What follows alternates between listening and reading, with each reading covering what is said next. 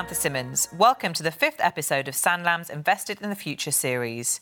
Today, we're looking at the future of happiness, and I'm joined by positive psychology expert and leading practitioner in the science of well-being, Miriam Akhtar. The COVID 19 pandemic and numerous lockdowns have left many of us questioning where we might derive happiness from in the future having rediscovered the importance of spending time with our families, enjoying walks in the fresh air, and living a simpler life. Today, we'll be discovering whether there is a secret to happiness and how we can keep our happiness intact as we slowly gravitate back to life after lockdown. Miriam, welcome. So tell us how it all started. What sparked your interest in this area of the psychology of happiness? Uh, well, I was working in the broadcast media, did that for about 20 years. Um, and I made a program on the science of happiness. And I was sort of really intrigued by this. Um, but by that stage, so I was in my early 40s, and I'd had a number of episodes of depression. Um, and uh, when I heard that there was a science, a master's in the science of happiness starting up, I decided to join it. And I think secretly I was trying to self medicate my way um, out of a number of episodes of depression. Um, and I just really discovered my thing. You know, it, uh, it, it worked for me.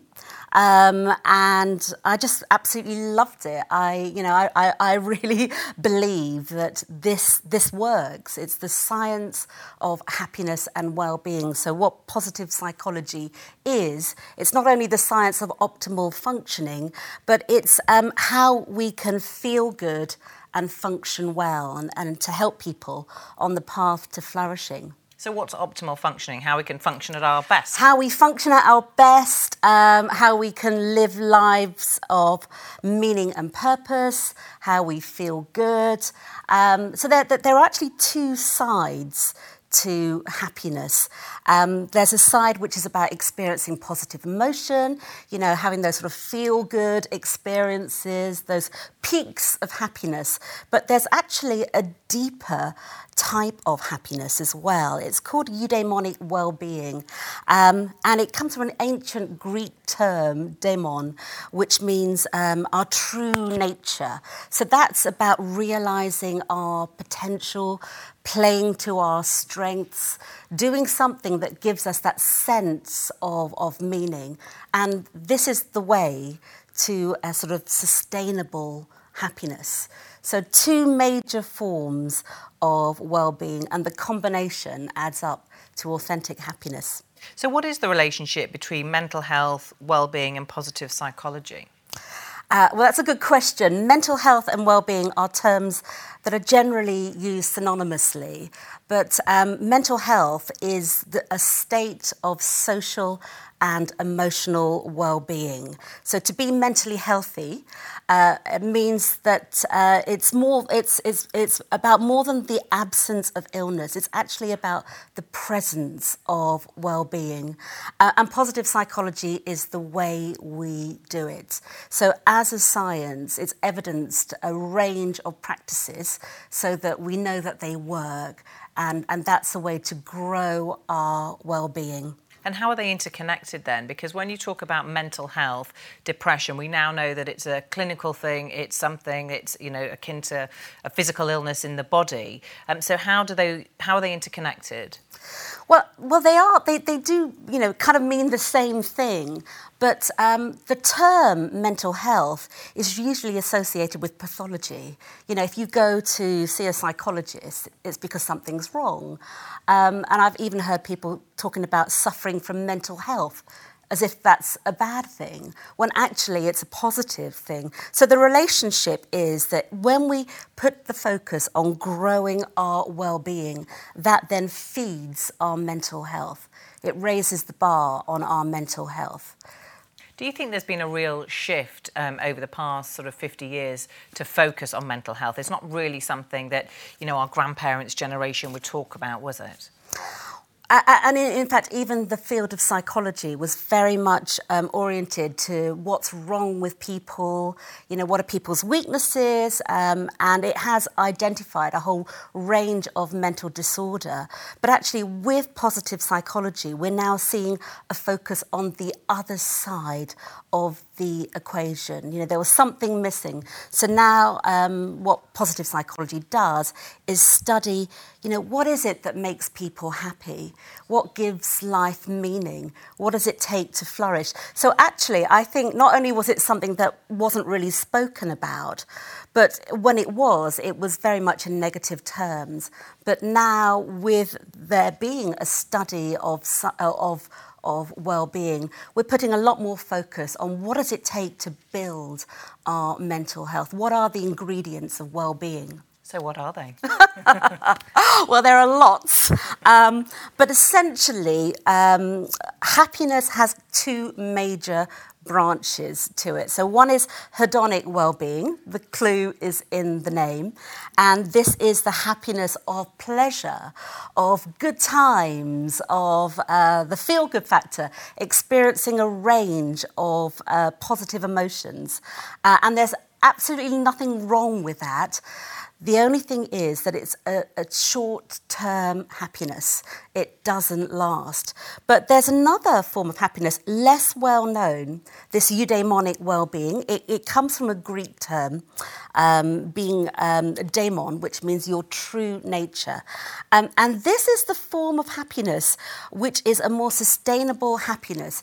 It's about uh, living a life of meaning and purpose. You know, do you have a purpose in life?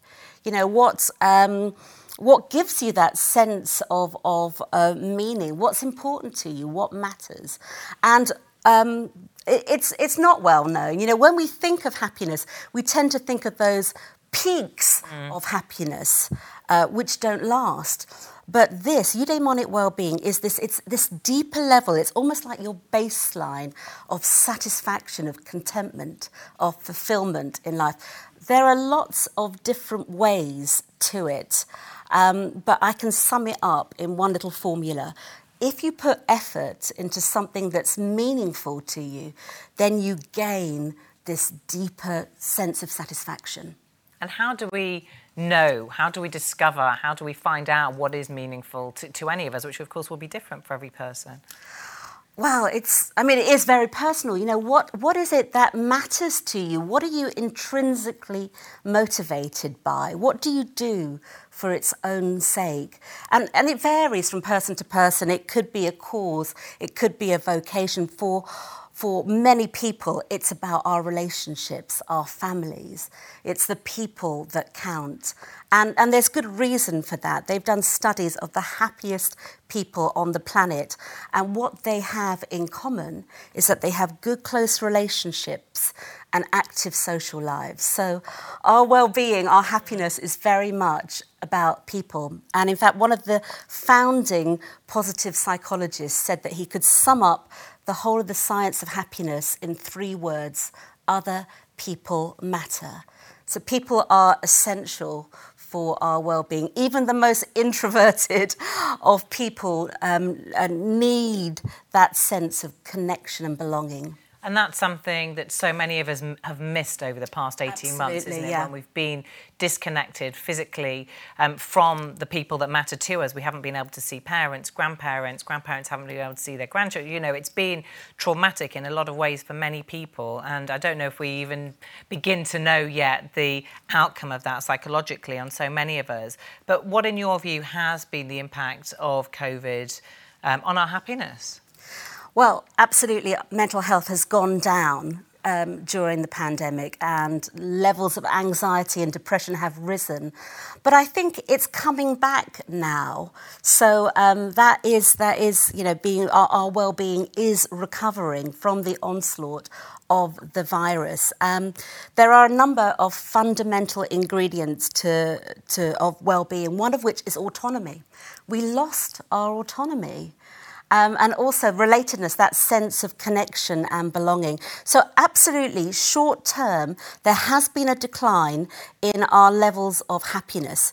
Um, but there's another form of well being uh, which I think is on the increase, and it's called post traumatic growth.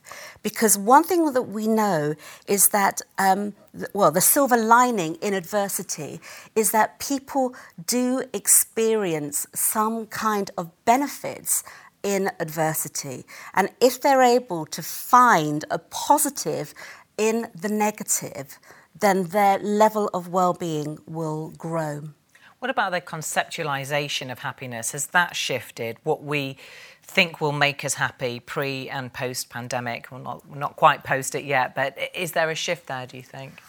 I think there is. I think pre pandemic it was very much about hedonic well-being you know striving for happiness and having incredibly busy lives uh, consumerism you know the, being on that sort of treadmill. But the thing is um, uh, it's a hedonic treadmill i.e the novelty wears off. So i think pre-pandemic it was much more about that. But as people have had that time you know, away out of the sort of busyness of the usual life. I think um, I think the future is going to be much more about living um, a life of meaning and purpose. I think people have had the time to think about what they want from their lives, you know, spend more time from their, uh, with their loved ones, and I think it is going to shift. So I, I, I think it will be more towards living um, a life of, of meaning, doing what's important to us and you know uh, really really having that sense or living what matters to us. So yes i do think that's going to be the major shift. However first of all i think there's going to be some good times in the sense that when freedom day approaches you know there's going to be a return to hedonic well-being. People are going to be doing the things that were were about that the finer things in life you know arts, travel, uh, culture, eating out. So I, I, think maybe we'll have a roaring 20s mm. afterwards. But ultimately, I think this great pause in our lives is an opportunity for a reset. And, um, and, and people have been reflecting on what's important to them now. And will want to live that. Do you think, though, that might be short term?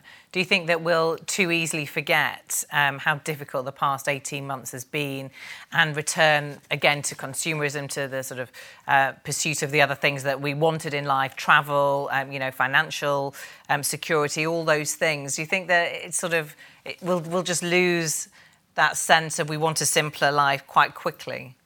It's the risk, isn't it? But I think I think there's been a bigger sea change going on. And I think people will want to, now that they've had that time to reflect, I think people will be more motivated to do things that are important to them. After all, life is short and we don't want to waste it on, on things that don't really count. Mm. So I do think I see this, this um, sense of meaning and purpose continuing. What about when we talk to our children about happiness? Because, you know, it's something that you know, parents often say to the kids, "We just want you to be happy." That's all, and with a genuine, with a genuineness, that is what parents want for their kids. Um, how do we explain what that is to children? Because they live such a, you know, especially my kids are quite young. They're in the moment. They don't think about the future, um, but they are very involved in whatever is happening to them that day that might be upsetting them. How do we sort of explain the concept of happiness to kids? Gosh, that's a good question. Um, I, am not sure we can sort of quite explain it, but I do think it's a really good idea to instill in children a sense of gratefulness and appreciation for what they have.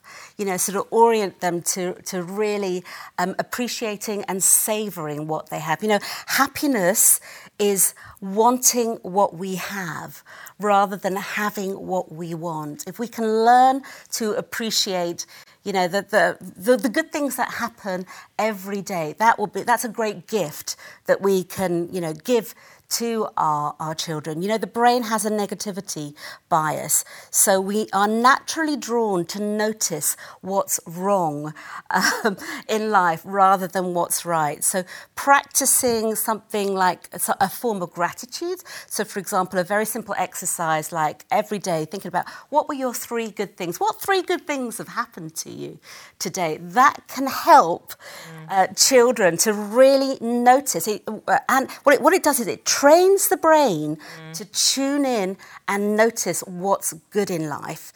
So I think that is, you know, helping children to understand and appreciate the good things that they have. I think that's mm. the lesson to teach, really. And for adults as well. Oh, gosh, yes. Yes. I think we can often go mm. through life just looking at the negative, can't we? Well, this bad thing happened, that bad thing happened, and yeah. not appreciating yeah. you know, the good stuff. Yes. Um, I've been keeping gratitude journals for over 20 years now, and it fundamentally changed my mindset from one of scarcity, you know, aware of everything that was missing from my life, to one of abundance. So I get joy out of the, the simplest things, like, you know, that pink jacket. I love that colour, you know, or a really good cup of coffee. You know, or this is my first trip to London in 16 months. I can get so much positive emotion out of the simplest mm. of experiences. And that's because I've trained my brain to really notice the good stuff and savor it, to be present to the joys as and when they happen. What about um, coming out of the pandemic and thoughts about happiness? Because it's been a really tough time for a lot of people. Um, and there, there is a lot of uncertainty for a lot of people um, in so many different ways. Do you worry that there's going to be a sort of hangover effect of that and it will make people, what's happened over the past 18 months, especially so many people's lives have been affected by, you know, the illness of loved ones, the death of loved ones. Do you think there might be a, a negative knock-on of that? Um, I think the positive thing is that the last 18 months has shone a spotlight on mental health. And I don't think that's going to go away. So I think there will be much more focus on how we can grow our well-being. So that's one thing. So that's that's a good thing. I mean, previously mental health was something that we just we, uh, you know, we just simply wouldn't go there. So that's one positive thing. And hopefully, the knowledge of the practices that help to you know, develop our mental health will be shared widely. So Personally, I'm optimistic, but I think the absolute silver lining is the fact that we do grow through adversity. You know, there will be post-traumatic growth or maybe post-pandemic growth. You know, there will be good things that come out of this experience. What it means, what I mean, the way to get there really is to accept the reality of what what what has happened you know, and then pick up the pieces and, and think about what can we do with this? How can we move forward in a positive way? So if we're able to do that, if we're able to accept and engage with the reality of what now is, then I think this will help people to experience green shoots, you know, post-pandemic. I'm interested, you mentioned about studies of happiness and when people are asked about being happy. How is it monitored? How do people, how do studies work, um, you know, on a scientific basis? Well, generally people do surveys. Um, they fill in surveys, self-report surveys and, you know, uh, rate themselves on a scale of one to seven um, as to how, how happy they are. Um, but uh, there are also, I mean, the, the surveys vary and, um, and capture data on, on, different things. But if you sort of understand that because we do have these two dimensions to happiness um, and the, the feel good side and the meaning and purpose side, you know, we, we measure them in different ways. So it could be, um, the the amount of positive emotion you experience. Actually, I'll tell you, I'll tell you one of the ways that we do this. There is a formula for happiness, another formula which is SWB equals SWL plus PA minus NA. That's in brackets, by the way. Okay, this is the science bit. So, so that, and that's subjective well-being. That is um, that's uh, the scientific term for happiness. Equals satisfaction with life. So we ask people, how satisfied are you? With your life? Are you where you want to be in life, or is there a gap between where you are and where you want to be? So that's the thinking side of happiness, the cognitive side. How do you rate how you know how satisfied you are with life? And then the other side is the emotional content. So this is PA minus NA, which sounds like it stands for positive attitude minus negative attitude. It's not. It's positive affect minus negative affect. So it's the sum of your experience of positive emotions versus the sum of your experience of negative emotion. Do you tend to experience more positive than negative emotion? Is it one to one, or are you experiencing more negative than positive emotions? We measure that as well as get people to answer surveys about how satisfied mm. they are in life. And often when you see these stories, it kind of think it's once a year we find out what's the happiest country on earth. Yes. And very often it's Scandinavian countries, yeah. isn't it? Mm. And is mm. that about being outdoors then? it's a variety are, of they things. Are, they, um, because their, their lifestyle is so outdoors, isn't it? Uh, generalisation. No, it's not really about that. We don't really know the exact reasons, but there have been several theories put forward. Firstly, because it's a more equal society, um, and secondly, because.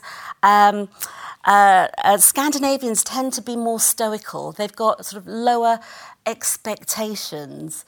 So um, they're much more sort of quietly satisfied uh, with, with life. And they are amongst the richest nations as well. And it does tend to be the richer nations that top the happiness league tables. Do you think that the idea of happiness, as, as I mentioned sort of at the beginning, it wasn't something that different generations, our grandparents' generation, really thought about. You know, post war, they were just trying to get on with it. Do you think uh, uh, there is an issue with uh, our expectations of happiness that we sort of expect too much, that we sort of can maybe focus on it too much? You know, uh, we, we become too uh, introverted about it or obsessed with the idea of happiness. Am I happy? It's something that we monitor. Um, almost almost on an obsessional level sometimes. Gosh, you're, you're, you're, so right. And I used to have this horrible, um, nasty little habit that in the middle of a happy experience, I would ask myself, but am I happy? And that would instantly puncture the joy.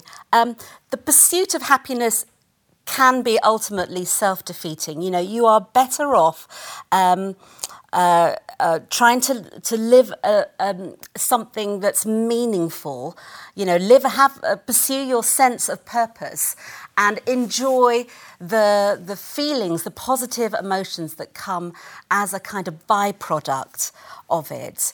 Um, because positive emotions are limited, you know, they're they're they're, they're fleeting experiences. You're never going to hang on to them. And of course, people who don't feel happy often feel a sense of shame.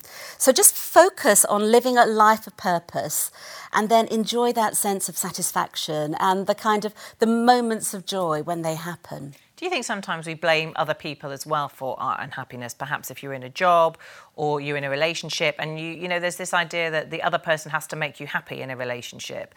Do you think that that's wrong and that we should be more self reliant on our happiness?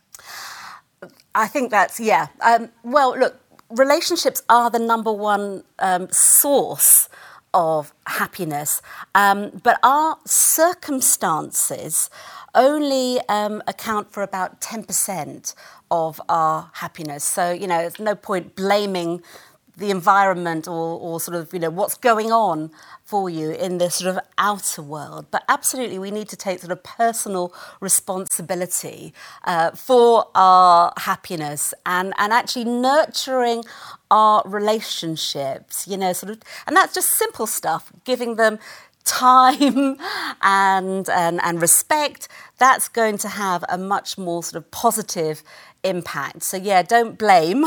Mm. But really look at, you know, uh, what are the simple things that you can do to nurture the, the relationships that you have. So invest in that. Also, I mean, what, what makes the biggest difference of all is the mindset that you have.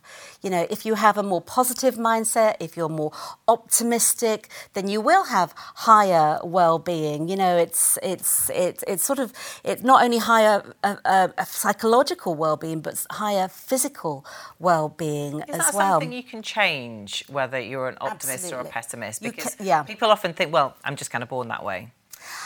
Um, it's it's a, an, a both and. Yeah some there is a there is optimism is both a personality trait which is more stable but you can learn to think more optimistically. And and neuroscience has shown us that the brain is plastic the neuroplasticity of the brain shows us that, things are more flexible than they are fixed. So, you know, every time you do something for the, the first time, it produces millions of neural connections.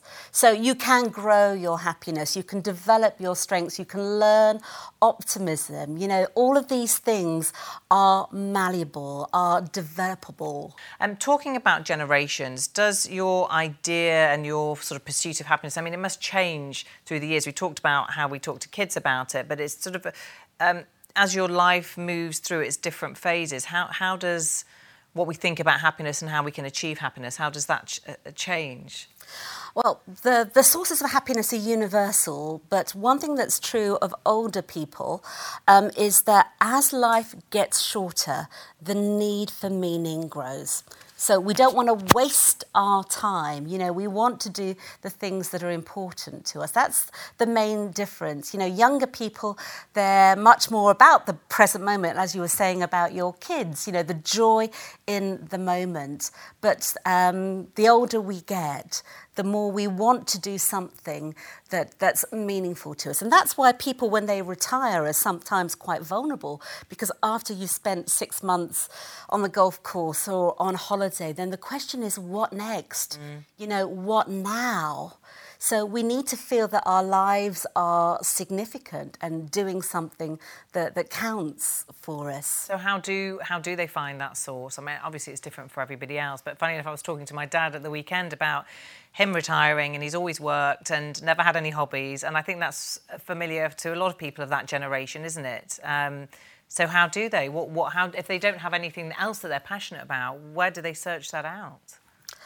Gosh, well, yes. I mean, I think it, it, it's it's very personal, um, and um, I think it's, it's sort of looking to what's what your passions are you know, notice when what you're naturally drawn to. If you use your strengths, that's a source of meaning. So, you know, what are your positive qualities and how can you use them um, in the world? Um, and um, I mean, there, there's one thing that uh, is a sort of a new concept that's coming over from the States, which is about having an encore career. And the idea of that is second chances in the second half of life. You know, how can we do something? How can we add meaning to our working lives? And you might want to explore something that you were interested in, you know, way back when, um, or, or, maybe volunteer. Um, there is a, a strength that comes through in midlife. It's called generativity. And this is about wanting to um, make a difference, make uh, your mark in the world, thinking about a positive legacy, you know, what you want to sort of bequest, what you want to leave the world, you know, when, when you're gone. For me, it's my books. Uh, my books are my legacy. That's my sort of contribution um, to, to, to the world. People tend to find meaning in positive experiences. So that might be yeah, getting married or getting a certain job. You know, there's a sense of life is the way it's meant to be. And people tend to make meaning from negative experiences. So we're trying to make sense of why why has this thing um, happened to me, and, and how can I take something positive away from it. So, um, so that's when you know people tend to start charities or might change direction um, in some way. So for me, um, I, I, in my earlier life, I had periods of depression, and out of my suffering emerged my, my sense of purpose, which is to put people on the path to happiness. And I've lived that for the last 15 years. It's, it, what, it's what gets me out of bed in the morning. You know, it's my ikigai. It gives me that, that sense of, of meaning. Um, and we know that you know, if, you, if you have a sense of meaning, um, it, it can add years to your life. You know, people who have a strong sense of meaning uh, do tend to live longer. So it is about thinking about, you know, what's important to me? You know, what am I naturally drawn to? What am I intrinsically motivated by? And also, we get to a sense of meaning by using our strengths in the world. Okay, having meaning is about doing something that goes beyond the self, that connects you to the wider world. So, you know, that might be adding to the greater good. It might be mentoring younger people, you know, guiding the younger generation. But it is something that goes beyond the self. So it is about your, your connection, your interaction um, between the, your inner world and the outer world. So, is this sort of the three dimensions of happiness, really? The, the, the three dimensions to meaning, yes. Um, the, um, firstly, coherence. Does your life make sense? How do the pieces of the jigsaw fit together? I mean, that's something for your dad to reflect on, for example. Um, and also, significance is the, the, the, the, the second dimension. Do, do you feel like you matter? Um, you know, is, is what you're doing, does it, does it make life worthwhile? You know, so do you have a sense of significance? And the third one is that sense of purpose. You know, um, do you do you have you know what's what is your basically the sense of purpose is the way we live our meaning. So the meaning is about why we do what we do in life. Purpose is about how we live that sense of meaning. So, what direction are you going in? What goals are you working towards? And in your view, what would be the kind of barriers to happiness in the next, say, 10 years versus the next 50 years? Um, I think right now the barrier to happiness is that we just all slip back into the old way of life. We go back onto autopilot and we just try to put um, life back together the way it was. So we do need to engage with this new reality um, post pandemic. But I think um, ultimately it's. Um, I, I, think it's if, if we lose sight of the fact that it's people that count, you know, it's our relationships with other people. So, um, you know, tech, for example, is coming. Uh, we're, we're, living uh, lives which are much more mediated by tech. So um, we can become sort of almost like fixated by the tech and lose sight of the fact that it, it is people. So I think the tech, our automated lives, that in the future could act as a barrier if our lives are ruled by tech rather than giving our time to that sort of connection, the human interaction.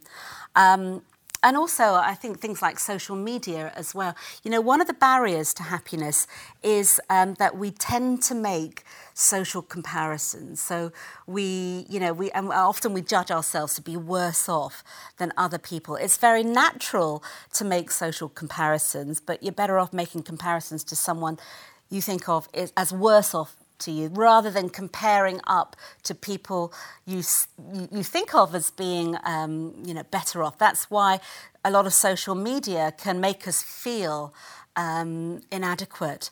Um, another thing that I think is going to be a barrier to happiness is what's known as the paradox of choice. There are so many choices out there. You know, going to the supermarket, 15 types of jam, of strawberry jam, or into the coffee shop, and, you know, 20 types of coffee. coffee. How do you choose? Now, maximizers are people who always want to make the best choice. So they do lots of research, they want to go for the best but often they experience buyer's regret and their, their anxiety levels can be quite high.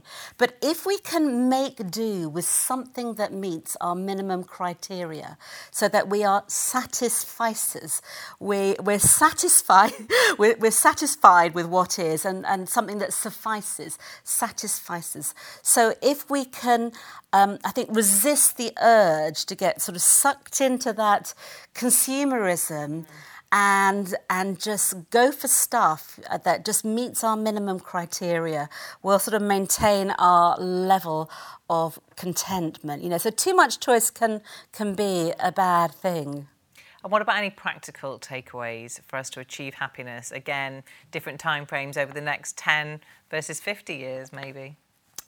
Uh, the same things are going to be, you know, making us happy in 50 years' time as they are that make us happy right now. So, firstly, I think practical takeaways practice some form of gratitude.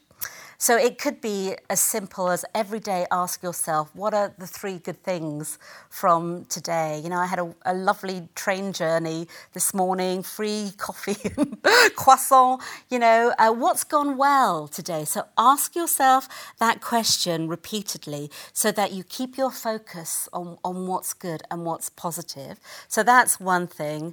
Nurture your relationships, you know, look after the people in your life, you know, preserve time for those people who count the most for you. And I think orient your way towards that deeper happiness known as eudaimonic well-being. So find out what's meaningful to you, what are you naturally motivated to spend your time on and put the effort into it. So these things, you know, are, are for now and also in 50 Forever. years' time. Do you think that we have to accept that we aren't going to feel happy all the time? Yeah. Because people often say, well, you wouldn't know happiness unless you knew unhappiness. Uh, yes, there's that thing of the contrast. Yeah, and, and, and that's why we are better off focusing on, on meaning as an engaging activity rather than those positive feelings because those aren't going to last. You know, you have a moment of joy, a moment of bliss, a moment of serenity, and, and then it passes. Um, I, I like to sort of misquote John Lennon here that um, happiness is, is something that happens when you're busy making other plans, you know? Yeah. So it's something we should a- approach indirectly rather than directly.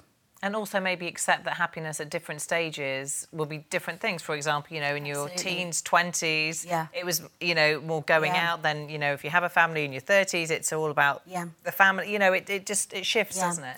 And um, the low point in terms of happiness tends to be in the 40s. Happiness is a sort of U-shaped curve. Yeah. Is that when you're tired and you don't have a life? Often, yeah, people have got, you know, they, they've got busy working lives. Yeah. They're looking after children. There's aging parents to deal with. But the good news for anyone who's going through that midlife low is that it gets better. Mm. That once that's out of the way, our happiness tends to go up. They do, yeah. That is the generation. It's the '60s. People in their '60s. Yeah, the baby boomers. It? Yeah. yeah, it's the baby boomers who are coming into peak happiness. All right. Now, thank you very much for answering my questions. Um, let me put some of those that have come through um, via those watching at home. Thank you very much for sending them in. Do carry on because we have got a little bit of time. So, this one is from Judith saying, You mentioned that the rich countries are usually happier. Um, surely richness can't make a country class as happy. The UAE should then have a positive well-being. Yeah, um, well, look, the relationship between money and happiness is a complicated one. But um, really, it's when our basic needs are covered, then money ceases to have much of a, an impact on our well-being. It's, it's more marginal. So those nations where the, the basic needs of life, you know, shelter, food, etc., aren't secure, they do tend to have the lowest levels of um, happiness. But after a certain point, money only has a sort of marginal impact on your happiness. So the sort of the the, the effect tends to sort of wear off. what, what is what, that point? Is it different for everybody? it is. It's yeah. different for every nation.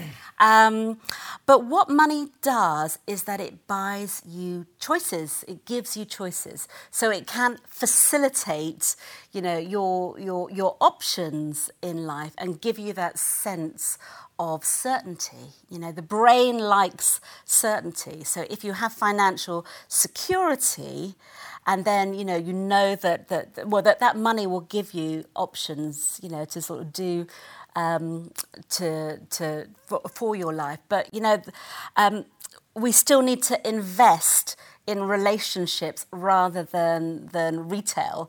So you know, money gives it, it, you you need to be wise in, in the way you you spend your money for it to increase your well-being.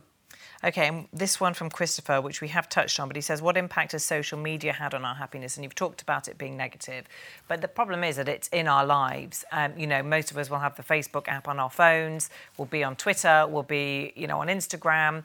How how do you use it wisely i suppose? How do you say because you know you talked about comparing your life to other one's life to other people's and we all see the facebook posts of somebody on a gorgeous holiday. I mean it drove me mad last summer because the people who got away were all sunning themselves wherever um, and we were stuck in you know actually the weather was nice last summer but you know it, it and it's very hard to not compare your life, isn't it, to what you see, even though you know it's not real, it's just a snapshot of one moment in time well, I would say keep it real. You know, use use social media for um, a way of connecting with people. I mean, we saw that during the pandemic, didn't we? You know, um, it was a way I, I, found that that was a way of, of staying in touch with people and finding a community of support. So use social media in its positive way, but really make sure you keep the space for real relationships in person. Now, love, there's been a lot of research that's gone on into love, um, and the scientific term for love is positivity resonance. Because what happens in a moment of love is that two people go into sync. Um, so we tend to reflect each other in our behavior, even in our biochemistry um, as well. And for that to happen, we need to have um, uh, real time contact because most of the connection is happening through the eyes. So stay in touch, you know, as much as you can. Be with the people you care with. And by the way, you can have a moment of love with complete strangers. you know, it's that, that moment of connection. And it happens in real life, in real time. Okay, thank you. Um, this one from Carol. How do you deal with all the awful things that are happening all the time to people and animals? She says it overwhelms me and means that it's difficult to ever feel truly happy. Gosh, yes. Um, yeah, I mean, I, I, I, can really relate to that. And um, I think you just have to find a way of protecting yourself and, and, and, and disconnecting in order, order to preserve your own personal well being. So, um, negative emotions, well, all emotions are contagious. And I think you, know, you have to unplug. Um, sometimes otherwise you just you would be sort of just completely overwhelmed so find some way of of taking some distance you know from from something that's you know really upsetting because otherwise if you i mean if you're trying to make a positive impact if you're really suffering and and and you're sensitive in that way then you're not, you're not going to be able to sort of help someone. So find a way of disconnecting so that you you have some space that you are able to protect your yourself. Yeah i mean even last year during the pandemic even though I had to go into work and read the news, I wouldn't put the news on at home yeah. because it was it yeah. was overwhelming, and yes. it was for a lot of people. They just chose not to yeah. not to tune in, and I, yes. you know, I completely understood that mm. as well. Um, this one from Judith says to be lonely is very depressing, and as we come out of the lockdown, a lot of the bereaved will find it hard to become less mentally stable and happy. Any help would be helpful. Um, yes, I mean it has been a period of loss, um, and well, trying to find ways of connecting, you know, maybe trying to find your tribe, a community. You know, I think in the middle of, of loss, sometimes you do find kindness in strangers. So remember to reach out, I, I, would say, and, and know that there is a tremendous amount of kindness um, in the world. So find a way of finding a community I think that's quite hard, maybe, isn't it, for some people who are mm, old, mm, yeah. who are isolated, who don't have family. I mean, you know, we had an elderly neighbour next door who doesn't have any children, so I was always checking up on her. Mm, mm. Um, you know, as I know other people were. Um, I, I wonder whether that will become less so as we come out of lockdown and people get busy with their own lives. Um, so I suppose it's that idea of how you know where where do you go to find it? Is it even volunteering at a charity shop? You know, Absolutely, like get involved. Yeah, yeah. Okay, lovely, thank you. Um, Jennifer asked, how important do you think your level of contentedness affects your level of happiness? Aha! Well, uh, here we have um, a number of different terms, and, and, these are also used interchangeably. So that level of contentment is the, the eudaimonic uh, well-being, and that is part of the, the bigger happiness pie. Um, so um, one thing I would say actually that we, we do know that suicide levels are higher in countries with low levels of meaning, and they are higher in those countries than they are in countries with low levels of happiness. So it's really important to have that sense of meaning and purpose. And when we lack a sense of meaning, then we are much more vulnerable to depression, for example. Okay, um, and this one from Christopher. Many people are made unhappy by FOMO, fear of missing out. Um, is there anything we can do to avoid this? I mean, we've talked about that in terms of social media, but what about just generally in life? Uh, yeah, I think it's about that JOMO, isn't it? The joy of missing out. Um, well, this is where gratitude and savouring, I think, work really well. So um, just focusing, you know, put your focus on what's good in my life. You know, what do I have to be grateful for? And then when you're in the middle of a happy experience, don't analyse it like I used to, but actually be really present to the joys in the here and, and now. Um, when I teach savouring, what I, I, I, often do is I um, bring out a bowl of some lovely fruit and some delicious, like chocolate truffles, and I get people to sort of slow down and put their full attention on, um, you know, eating a strawberry, um, and then use your senses. If you use your senses, it really helps to add to the uh, you know the experience. So I think that combination of gratitude, noticing what's positive, and savouring, which is maximising all the joy on offer from that positive experience, squeezing all the joy. I think that helps us to really be present, you know, and and enjoy the good stuff that we have. So mindfulness, really, isn't yep. it? Yeah, yeah. Um, Kate asks, are there any particular age groups which are happier than others? And we talked about that a little bit with older people, the baby boomers. And are younger people less happy now because of social comparisons? Uh, I, I, definitely think with younger people, um, we, I mean, younger people are, are, are those the, the group that suffered the most as a result of the, the pandemic, and they are very um, vulnerable to peer pressure. So, yes, they are, yes, social comparisons count. Uh, a lot amongst that um, generation. And anxiety and depression levels uh, have been growing amongst young people. That's, that's even pre pandemic. We've seen that the mean age for the first onset of depression has fallen from midlife to age 13 uh, or 14. So we really need to be teaching resilient skills to young people. That's really worrying, that, isn't it? Do you think um, it's as much a thing that schools need to be teaching as parents as well? Absolutely, yeah. And schools are, there are some schools who have um, resilience programs, mm. but yeah, teach them the skills of happiness. Okay, and this one from Claire. How can we find happiness within ourselves when the world seems so judgmental? Social media creates such pressure to be worthy or to be seen to be virtuous. So it's kind of what other people think of you is as important as what you think of yourself now. Uh, yeah, well, um, it, it, it's the same thing. You know, bring the attention, bring your awareness back to what is good in my life, but also think about what are your strengths? What are your positive qualities? So find out what your strengths are. Um, we know, for example, that, that your greatest potential for growth comes from knowing your strengths and using them. So your strengths are the positive you, how you are at your best. I mentioned the negativity bias earlier on, that people default to noticing what's wrong before they notice what's positive.